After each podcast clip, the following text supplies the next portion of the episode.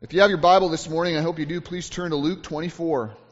Luke chapter 24, we have taken a brief, brief break from our study in 1 Peter in order to celebrate throughout this last week and on into today the wonder and awe of Christ's ascension.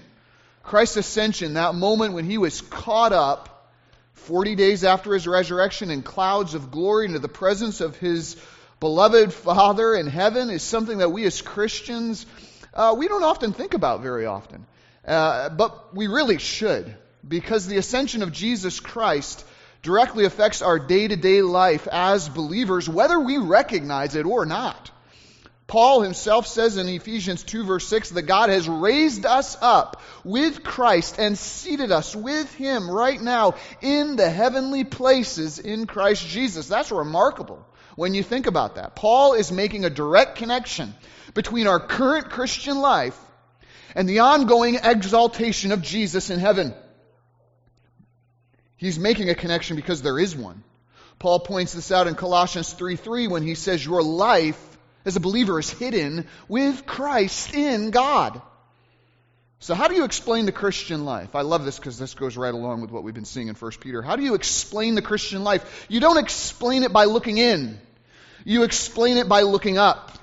You look up from the branches to the vine. You look up from the members to the head. You look up from believers to our exalted Lord, Jesus Christ, in whom we are receiving, in a very real sense, a portion of his own exalted life spiritually. And so, because the ascension is so full of Christ's glory and is so central to our own lives, we really ought to study it and celebrate it as a church together. We started to do that last week from Luke 24, verses 50 through 53, where we saw that the ascension points to our promise as believers, proves our protection, and pictures our power.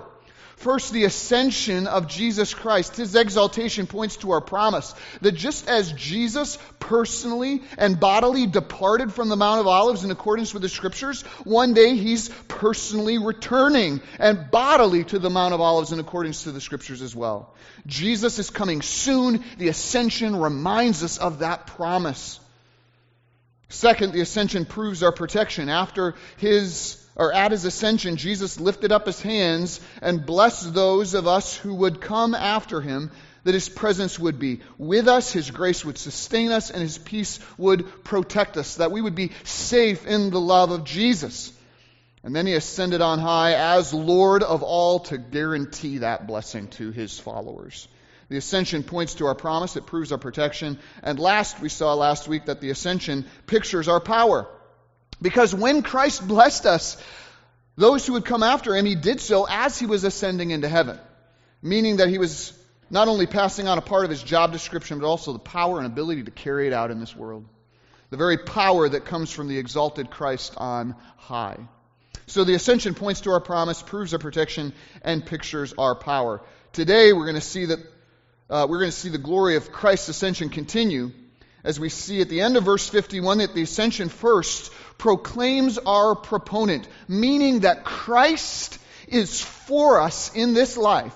And the implications of that, as I was studying it over these last two weeks, are staggering.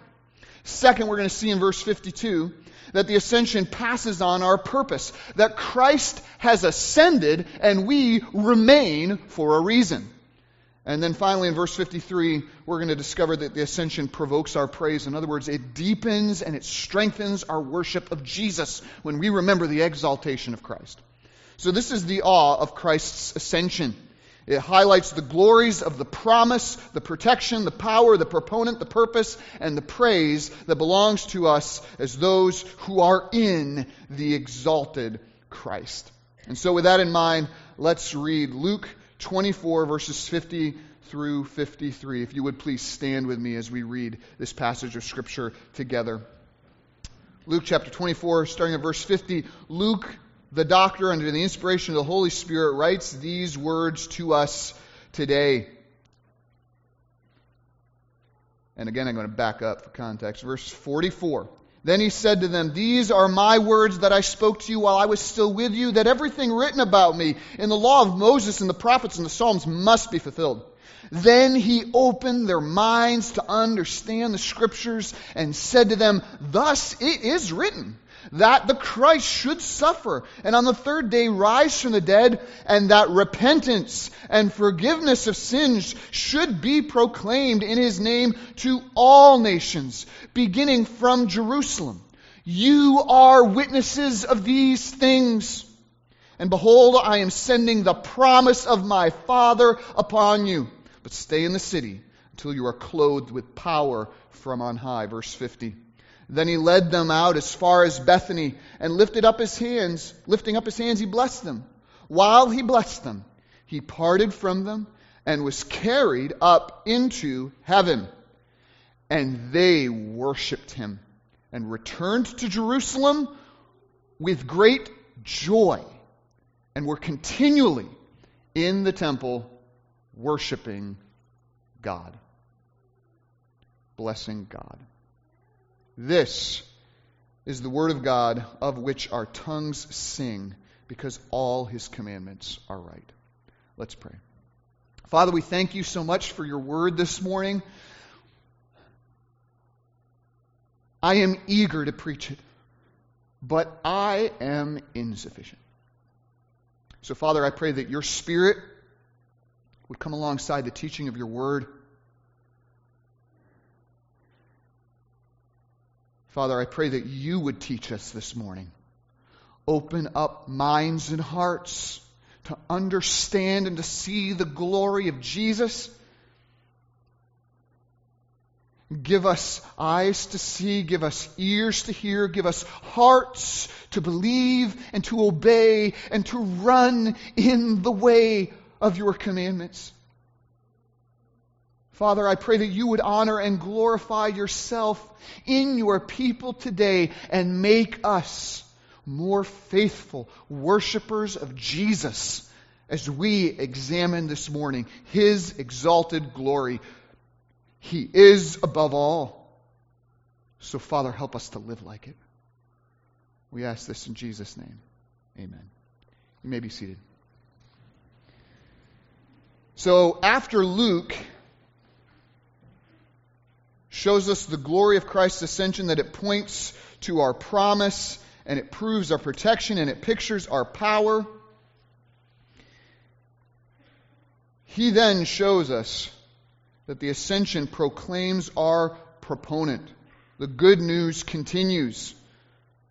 After Luke writes that he had blessed them and parted from them, that while he blessed them, he was parted from them. Luke then tells us, and he, that is Jesus, was carried up where? It says, into heaven.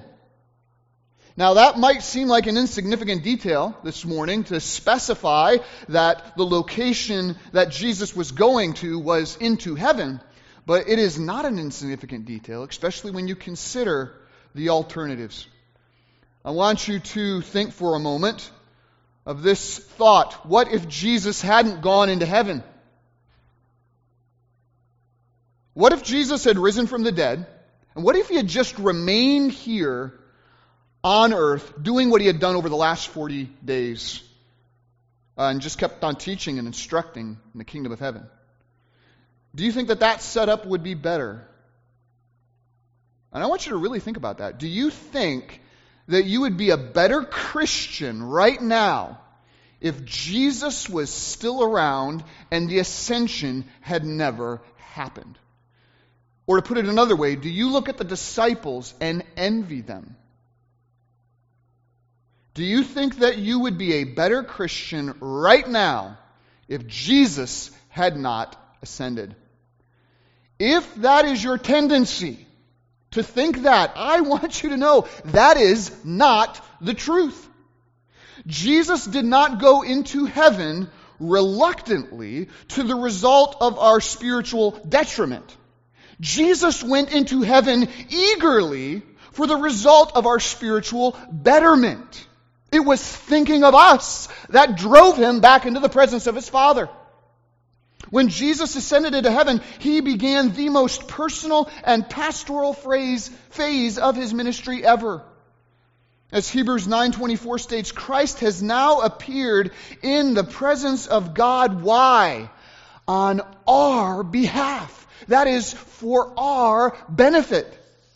Jesus went into heaven for us. That is why I say he is our proponent, the one who is for us in heaven. And it is there, seated at the right hand of the majesty on high in heaven, that Jesus has become our divine advocate, intercessor, in fact, lack of a better term, our divine donor. These are the three major ways that the exalted Christ is for us right now on high as our proponent. At least after two whole weeks of studying on this, this is the best short summary I can give. So, first, I want you to know that in light of our accuser, Christ is our divine advocate. See, Revelation 12:10 teaches us that as yet Satan is not bound. He accuses us before the Father day and night. As 1 Peter 5:8 puts it, Satan's like a roaring lion seeking someone to devour. And so every time we sin, Satan pounces on that.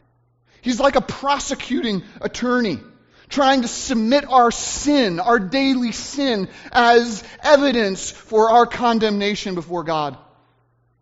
And because he's so filled with malice and contempt, Satan does this tirelessly, day and night. And he will continue to do so until the moment of God's final judgment at the great white throne in Revelation 20:10, where Satan and all those who followed him will be judged and silenced in their accusations forever. Satan is so consumed with this that one of his titles in Scripture is accuser of the brethren.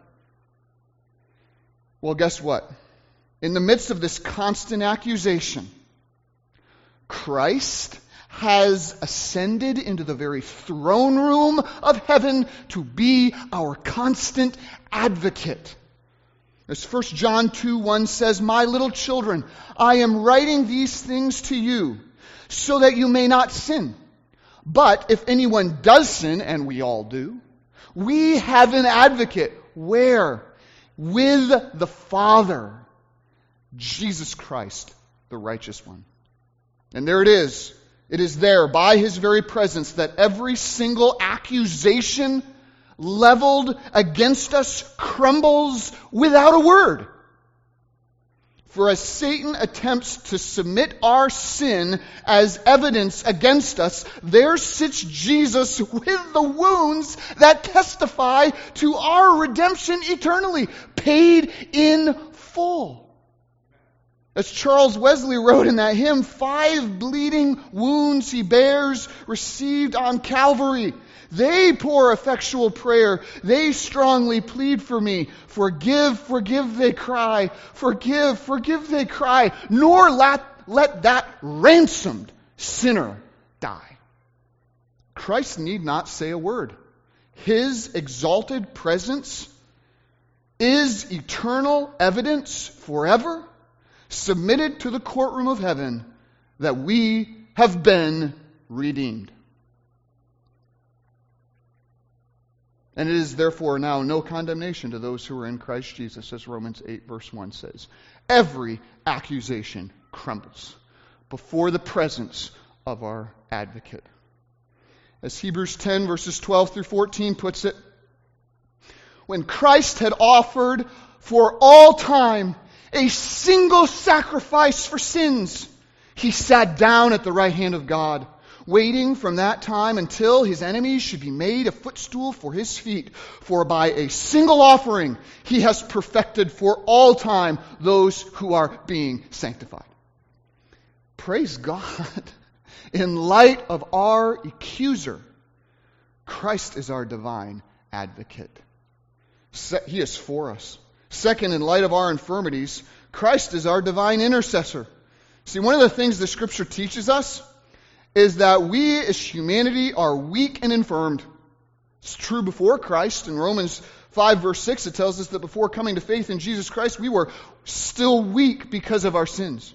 Well, guess what? Even after coming to Christ, our spiritual weakness still exists because of the sinfulness of our flesh. As Jesus says in Matthew 26, verse 41, the spirit indeed is willing, but the flesh is what? It's weak. And so, if making it to heaven, listen to this, if making it to heaven was dependent on our own spiritual strength, we all would fail utterly. We would all fall because we are weak. But praise God, in light of our infirmity, Christ is our divine intercessor. As Romans 8:34 states, who is to condemn? Christ Jesus is the one who died. More than that, who was raised. In fact, who is at the right hand of God, who indeed is interceding for us. He is our proponent. He has gone into the presence of God in heaven to intercede for us and to guarantee for us the spiritual strength that you and I need every single day to resist sin and to live for God and to endure this, the trials and temptations of this world. He, as Hebrews 7.25 says, consequently he that is Jesus is able to save to the uttermost those who draw near to God through him, since he always lives to make intercession for them. Well, that's a powerful verse that deserves its own sermon. But what it's saying is this Jesus is able to save us. To those who draw near, who, who recognize they need to draw near to God through Christ Jesus, Jesus is able to save them. He is able to bring us all the way, save us to the uttermost. He is able to save us all the way to glory. Why? Because he always lives to make intercession for us. Christ's intercession is the guarantee of our spiritual endurance and strength even unto heaven. He loses not a one of his own. As Jesus said in Luke 22, verses 31 through 32, Simon, Simon, Satan demanded to have you, to sift you like wheat. But I have done what? Prayed for you so that your faith may not fail.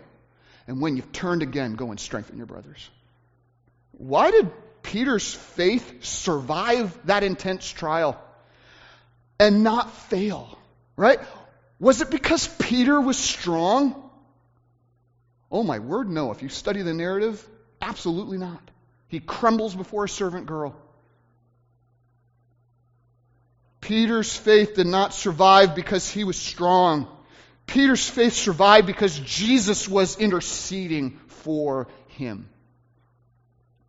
Likewise, beloved, in light of our infirmities, Jesus is right now at the right hand of God. Scripture says, interceding for Now, that, and I want to be clear, that does not mean that Jesus is right now having to beg and plead the Father to give us the grace and the faith and the strength that we need for the day, as if God was reluctant and Christ had his work cut out for him. That's not what Scripture's teaching. No, as Jesus says himself in John 16, 27, the Father himself loves you. He's not reluctant. Not at all. What Christ's intercession here means is that Christ, by his very presence, guarantees for us, for all of us who are in him, who draw near to God through him by faith, it guarantees that every spiritual blessing heaven has to give is ours. As John Calvin wrote, we must not suppose that Christ humbly begs the Father on bended knees and extended hands.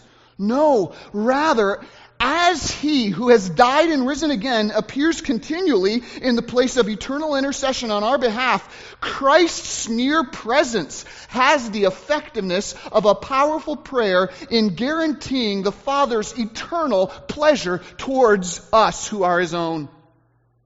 In other words, as the Father looks upon the glory of His exalted Son, the Father pours out on Christ all the blessedness that their eternal communion has enjoyed since before the ages began. Only now, with Christ as our exalted head and we in Him, now all of those heavenly blessings that Christ receives, we now receive in Him.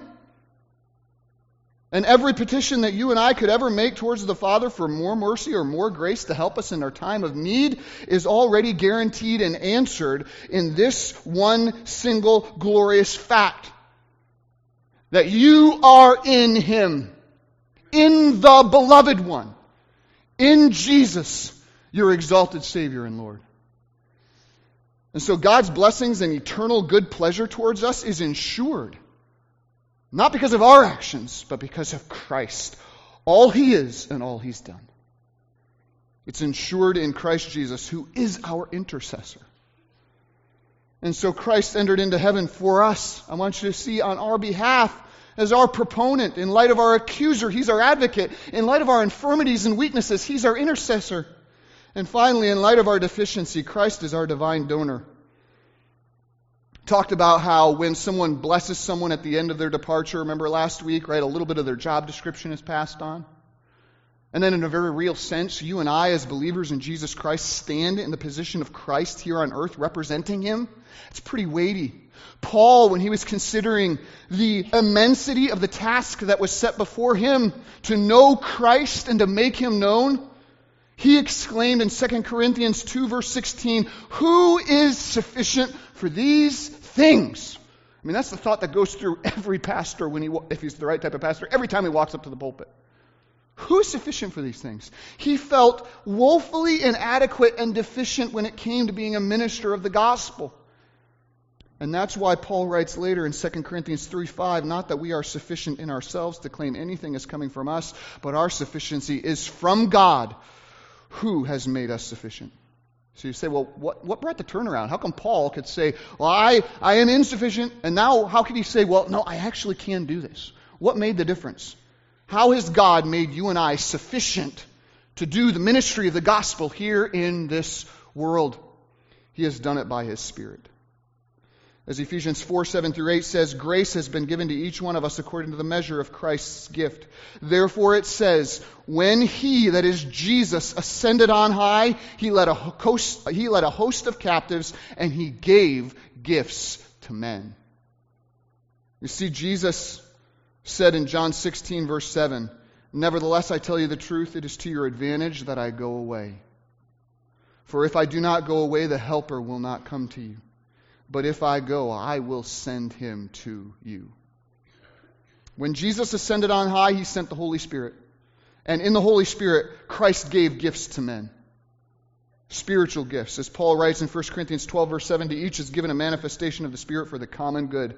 And so while we would be utterly insufficient to know Christ and to make him known in this world, we have been, Jesus is in heaven as our divine donor, and he has given to us, he has given to us the Holy Spirit through whom we are made sufficient for this ministry.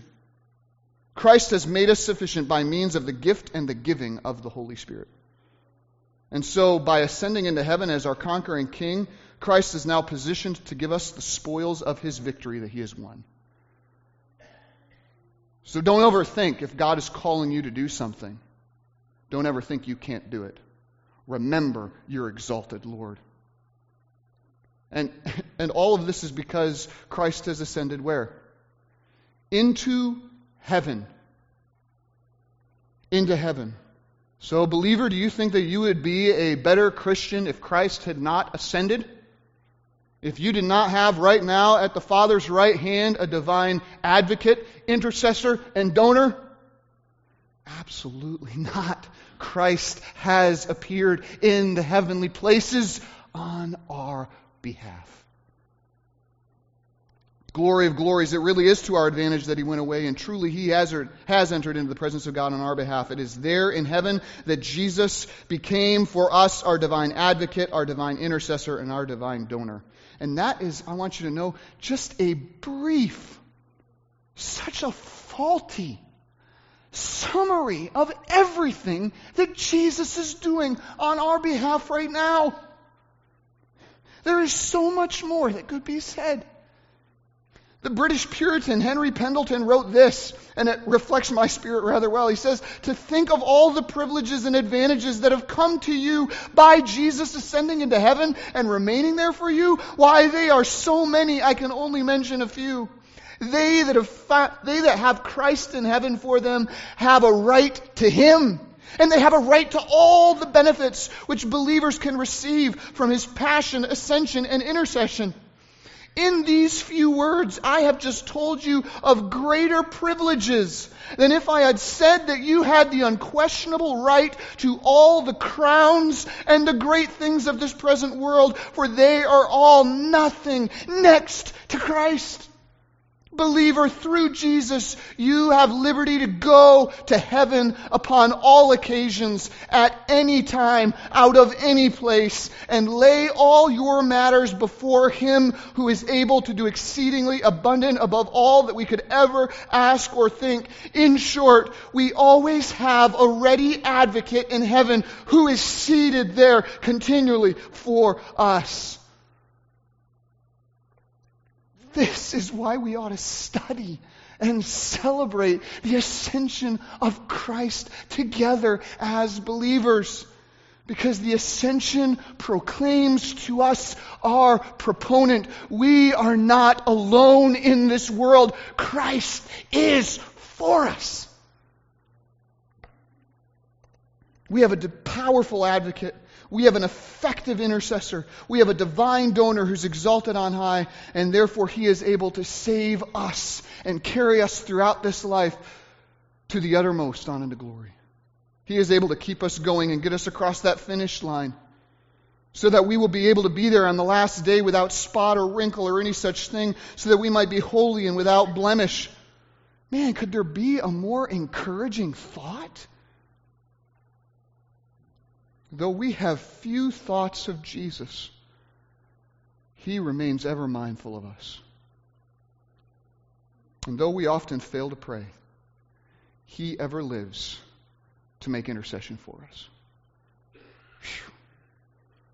The ascension reminds us of this that Christ is for us, he is our proponent. We ought to worship him as our exalted Lord. So we ought to study and celebrate the ascension of Christ together because the ascension proclaims our proponent. Second, second, the ascension passes on our purpose. That's in verse 52. Luke tells us that after Jesus was carried up into heaven, it says they worshiped him and returned to Jerusalem. How? Man, with great joy. With great joy. At this point, the focus shifts in Luke's narrative. Up to this point, Jesus has been the one that's doing all the actions, and now it becomes the disciples, and we now get to see the impact that the ascension has on them. And Luke tells us first that they worshiped him. That word means they hit the dirt. They, they went face first into the ground as subjects that fall before their king. The disciples fell before the vision of the exalted Christ. That, that, that is a wonderful transformation. Because there were many times in the Gospels, man, when the disciples did not get it. I mean, they were literally walking with Jesus arguing about who's going to be the greatest in the kingdom of heaven. Can you believe that? Yes, I can. Why? Because we argue the exact same thing in our churches today. Why do church splits happen? Because Jesus is not above all. And we've made something else more important than him.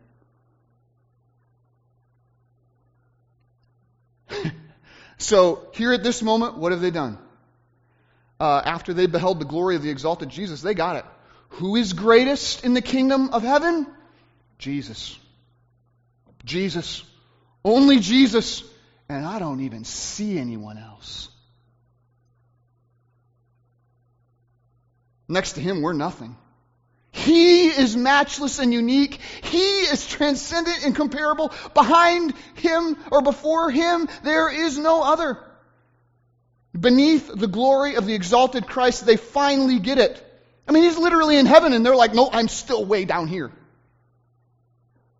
They finally get it, and so that they're, and so now, as you're going to see throughout the book of Acts, as you continue Luke's narrative, uh, their time is no longer going to be spent jockeying for positions of honor and influence. Their time is going to be wholly dedicated to being about their master's business. And that's what we see when Luke tells us that they worshiped him and did what? They returned to Jerusalem with great joy. Now, why did they do that? It's because that they understood that they had been given instructions and a, and a mission. You see, just before our verses, and I read them this morning on purpose, just before these verses, in verses 46 through 49, Jesus tells his followers there, Thus it is written that the Christ should suffer and on the third day rise from the dead. It's all been prophesied. And then what? And that repentance for the forgiveness of sins should be proclaimed in his name to all nations beginning from Jerusalem. You are witnesses of these things. In other words, this job is your now, is yours now, Jesus is saying. You have the baton. I'm going to heaven. I'm passing this mission on to you. Even as Jesus says in John 20, 21, as the Father has sent me, even so I am sending you. And so, what are we to do? As believers, after Christ is ascended, we are to call on all men everywhere to repent of their sins and to believe the gospel and to trust in Jesus for the forgiveness of their sins. We are to preach Jesus to the ends of the earth, beginning right where we are with the relationships we've already been given. That's our purpose. And in light of that purpose, this is the first step that the disciples were to take. Jesus says in Luke 24 49, And behold, I'm sending the promise of my Father upon you. You don't have to do this alone. I'm your proponent. But stay in the city until you're clothed with power from on high. In other words, this mission, this divine purpose for living, begin for the disciples in Jerusalem. And so, where do the disciples rush back to? They rush back to Jerusalem. They rush back to being on mission, to fulfilling that purpose. Gone are the days when they would seek to exalt themselves and their own ambitions and their own desires and their own interests. Now it is Christ, Christ, only Christ. Forever and always. You say, well, what made the difference? They beheld the glories of the exalted Jesus and they realized that we are nothing and Christ is everything. And the world must know that. Brothers and sisters, I want you to realize something from this one verse. The disciples realized, just like we must, that there is a direct connection between the exaltation of Jesus Christ and the evangelism of the lost. Why do we not evangelize? Why do we not bring the gospel into the relationships we have? Might I contend it is because we do not highly prize Christ as highly as we ought. That's why. That's why. There is a direct connection between the exaltation of Christ and the evangelism of the lost. How do I know it? Scripture says it.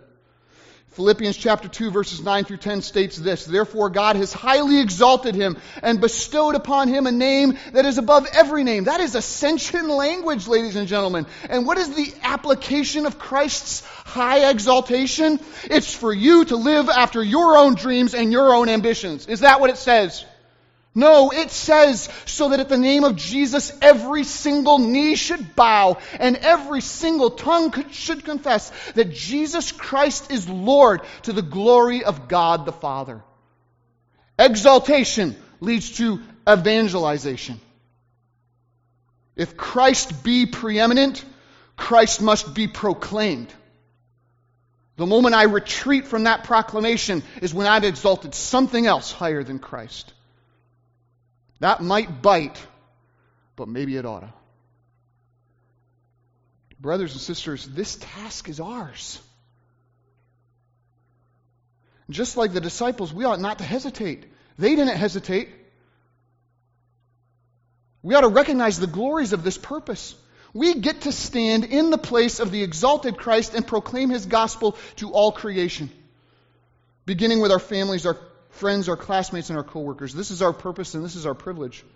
We ought to run towards it with great joy because Christ has given us his purpose. He has given us his power, and he is established in heaven as our proponent so that the winds of heaven itself would be at our back in this.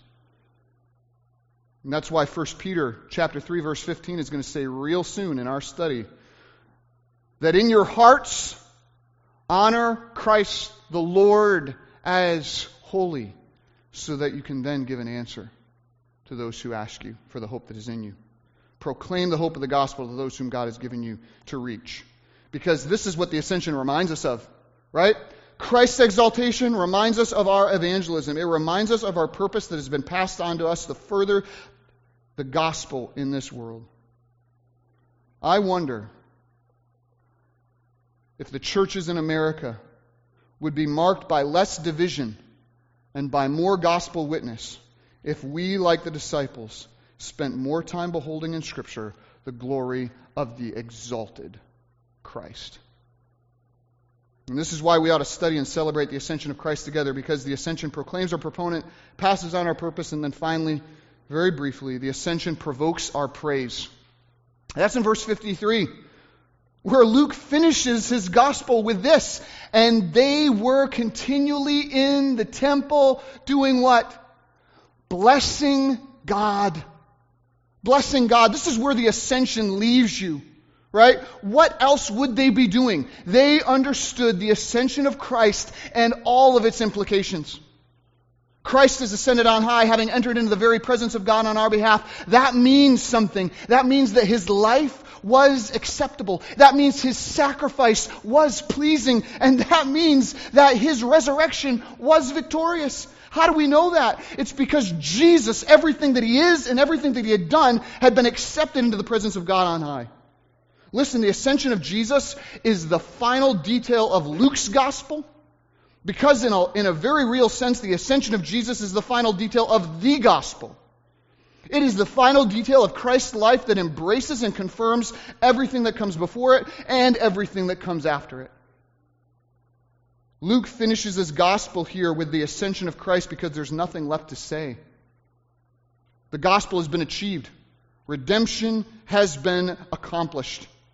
There's nothing more to write, there's nothing more to say, there's nothing more to do. It's finished. We know this because Jesus is seated at the right hand of God in the heavenly places. He has conquered and he sat down with his Father on his throne until his enemies be made a footstool for his feet. And so the only thing for you and I now to do is to respond to this good news. How? In worship. To live a life of gratitude. For what else would we do? As we study the ascension of Jesus and we meditate on our exalted Lord and his present ministry towards us in this very hour, and as we understand the glories of the promise, the protection, the power, the proponent, and the purpose that is now ours because of Christ's ascension, that provokes our praise. We come to understand that in light of Christ's ascension, the only proper response for you and I is to worship. For what else would we be doing? You know, in terms of salvation, there's no more work to be done. There's nothing we need to contribute. It's finished. All that must be done now is to worship the one who has done all the work, to give myself in gratitude to him every morning, every evening, every day, and worship my seated and exalted Lord for the finished work that he has done. For what else would we be doing? Seriously, here we are on a Sunday morning, okay? Let's make this very practical. We are gathered here together to worship God. Where else would I be? What else would I be doing? Because the gospel's been written, my redemption has been accomplished, and my Savior is exalted. What else would I be doing? Brothers and sisters, in light of Christ's ascension, this must be our testimony. This must be my testimony, just as it was with the early church. Think about it. Well, where's Peter? Well, he's at the temple worshiping God. Right? Christ is exalted. Where else would he be? Where's John? Well, he's at the temple worshiping God. Christ is exalted. Where else would he be? Can that be said of you this morning? Hey, where's Zach? Well, he's reading his Bible and he's praying to God. He's, he's loving his brethren and he's loving his enemies. He's telling everybody he knows about Jesus. He's continually offering up his body as a living sacrifice to God in worship. That's what, that's what Zach is doing. Where else would he be? Christ is exalted. What else would he be doing? Where is Zach? It's Sunday. He's gathered together with his church family to sing the praises of him who has lived, died, risen, and ascended on high for his own. He is with the church worshiping God. Where else would he be? Christ is exalted on high. What else would he be doing with his life? That's what I want to know. Brothers and sisters in Christ, what else should you be doing with your life? Brothers and sisters, the gospel is finished, our redemption is won, our Christ is exalted, and therefore, by our living and by our actions, we should devote ourselves this week to the exaltation of the one who is exalted. Let's worship the wonder of him who has ascended on high, for what else would we be doing? For we have seen the exalted Christ. We are nothing, he is everything. This is the awe of Christ's ascension. And this is the word of God from Luke 24, verses 50 through 53, which I now commit to your further study and your faithful obedience in the fervent care of one another until he who is ascended into glory descends in glory on a day coming very soon. So, to that end, let's pray. Father, we thank you so much for your word. We thank you for how it shows to us the glory of Jesus. Father, help us to study and to celebrate the ascension of Christ together. Help us to talk of Jesus not as a Jesus who was, but as a Jesus who is, who is right now in your very presence as our proponent, who has passed on to us his great purpose and mission. Father, help us to be faithful in this mission, doing it all with great joy continually out of a heart of worship towards you for what Jesus has done. Father, I pray that this week we would worship and serve our exalted Lord by our living and by our actions in all things. Help us not to live for ourselves, but for Him who lived and died and rose again and ascended on high on our behalf for that is why we exist. Give us grace in worshiping Him this week, we pray in Jesus' name. Amen.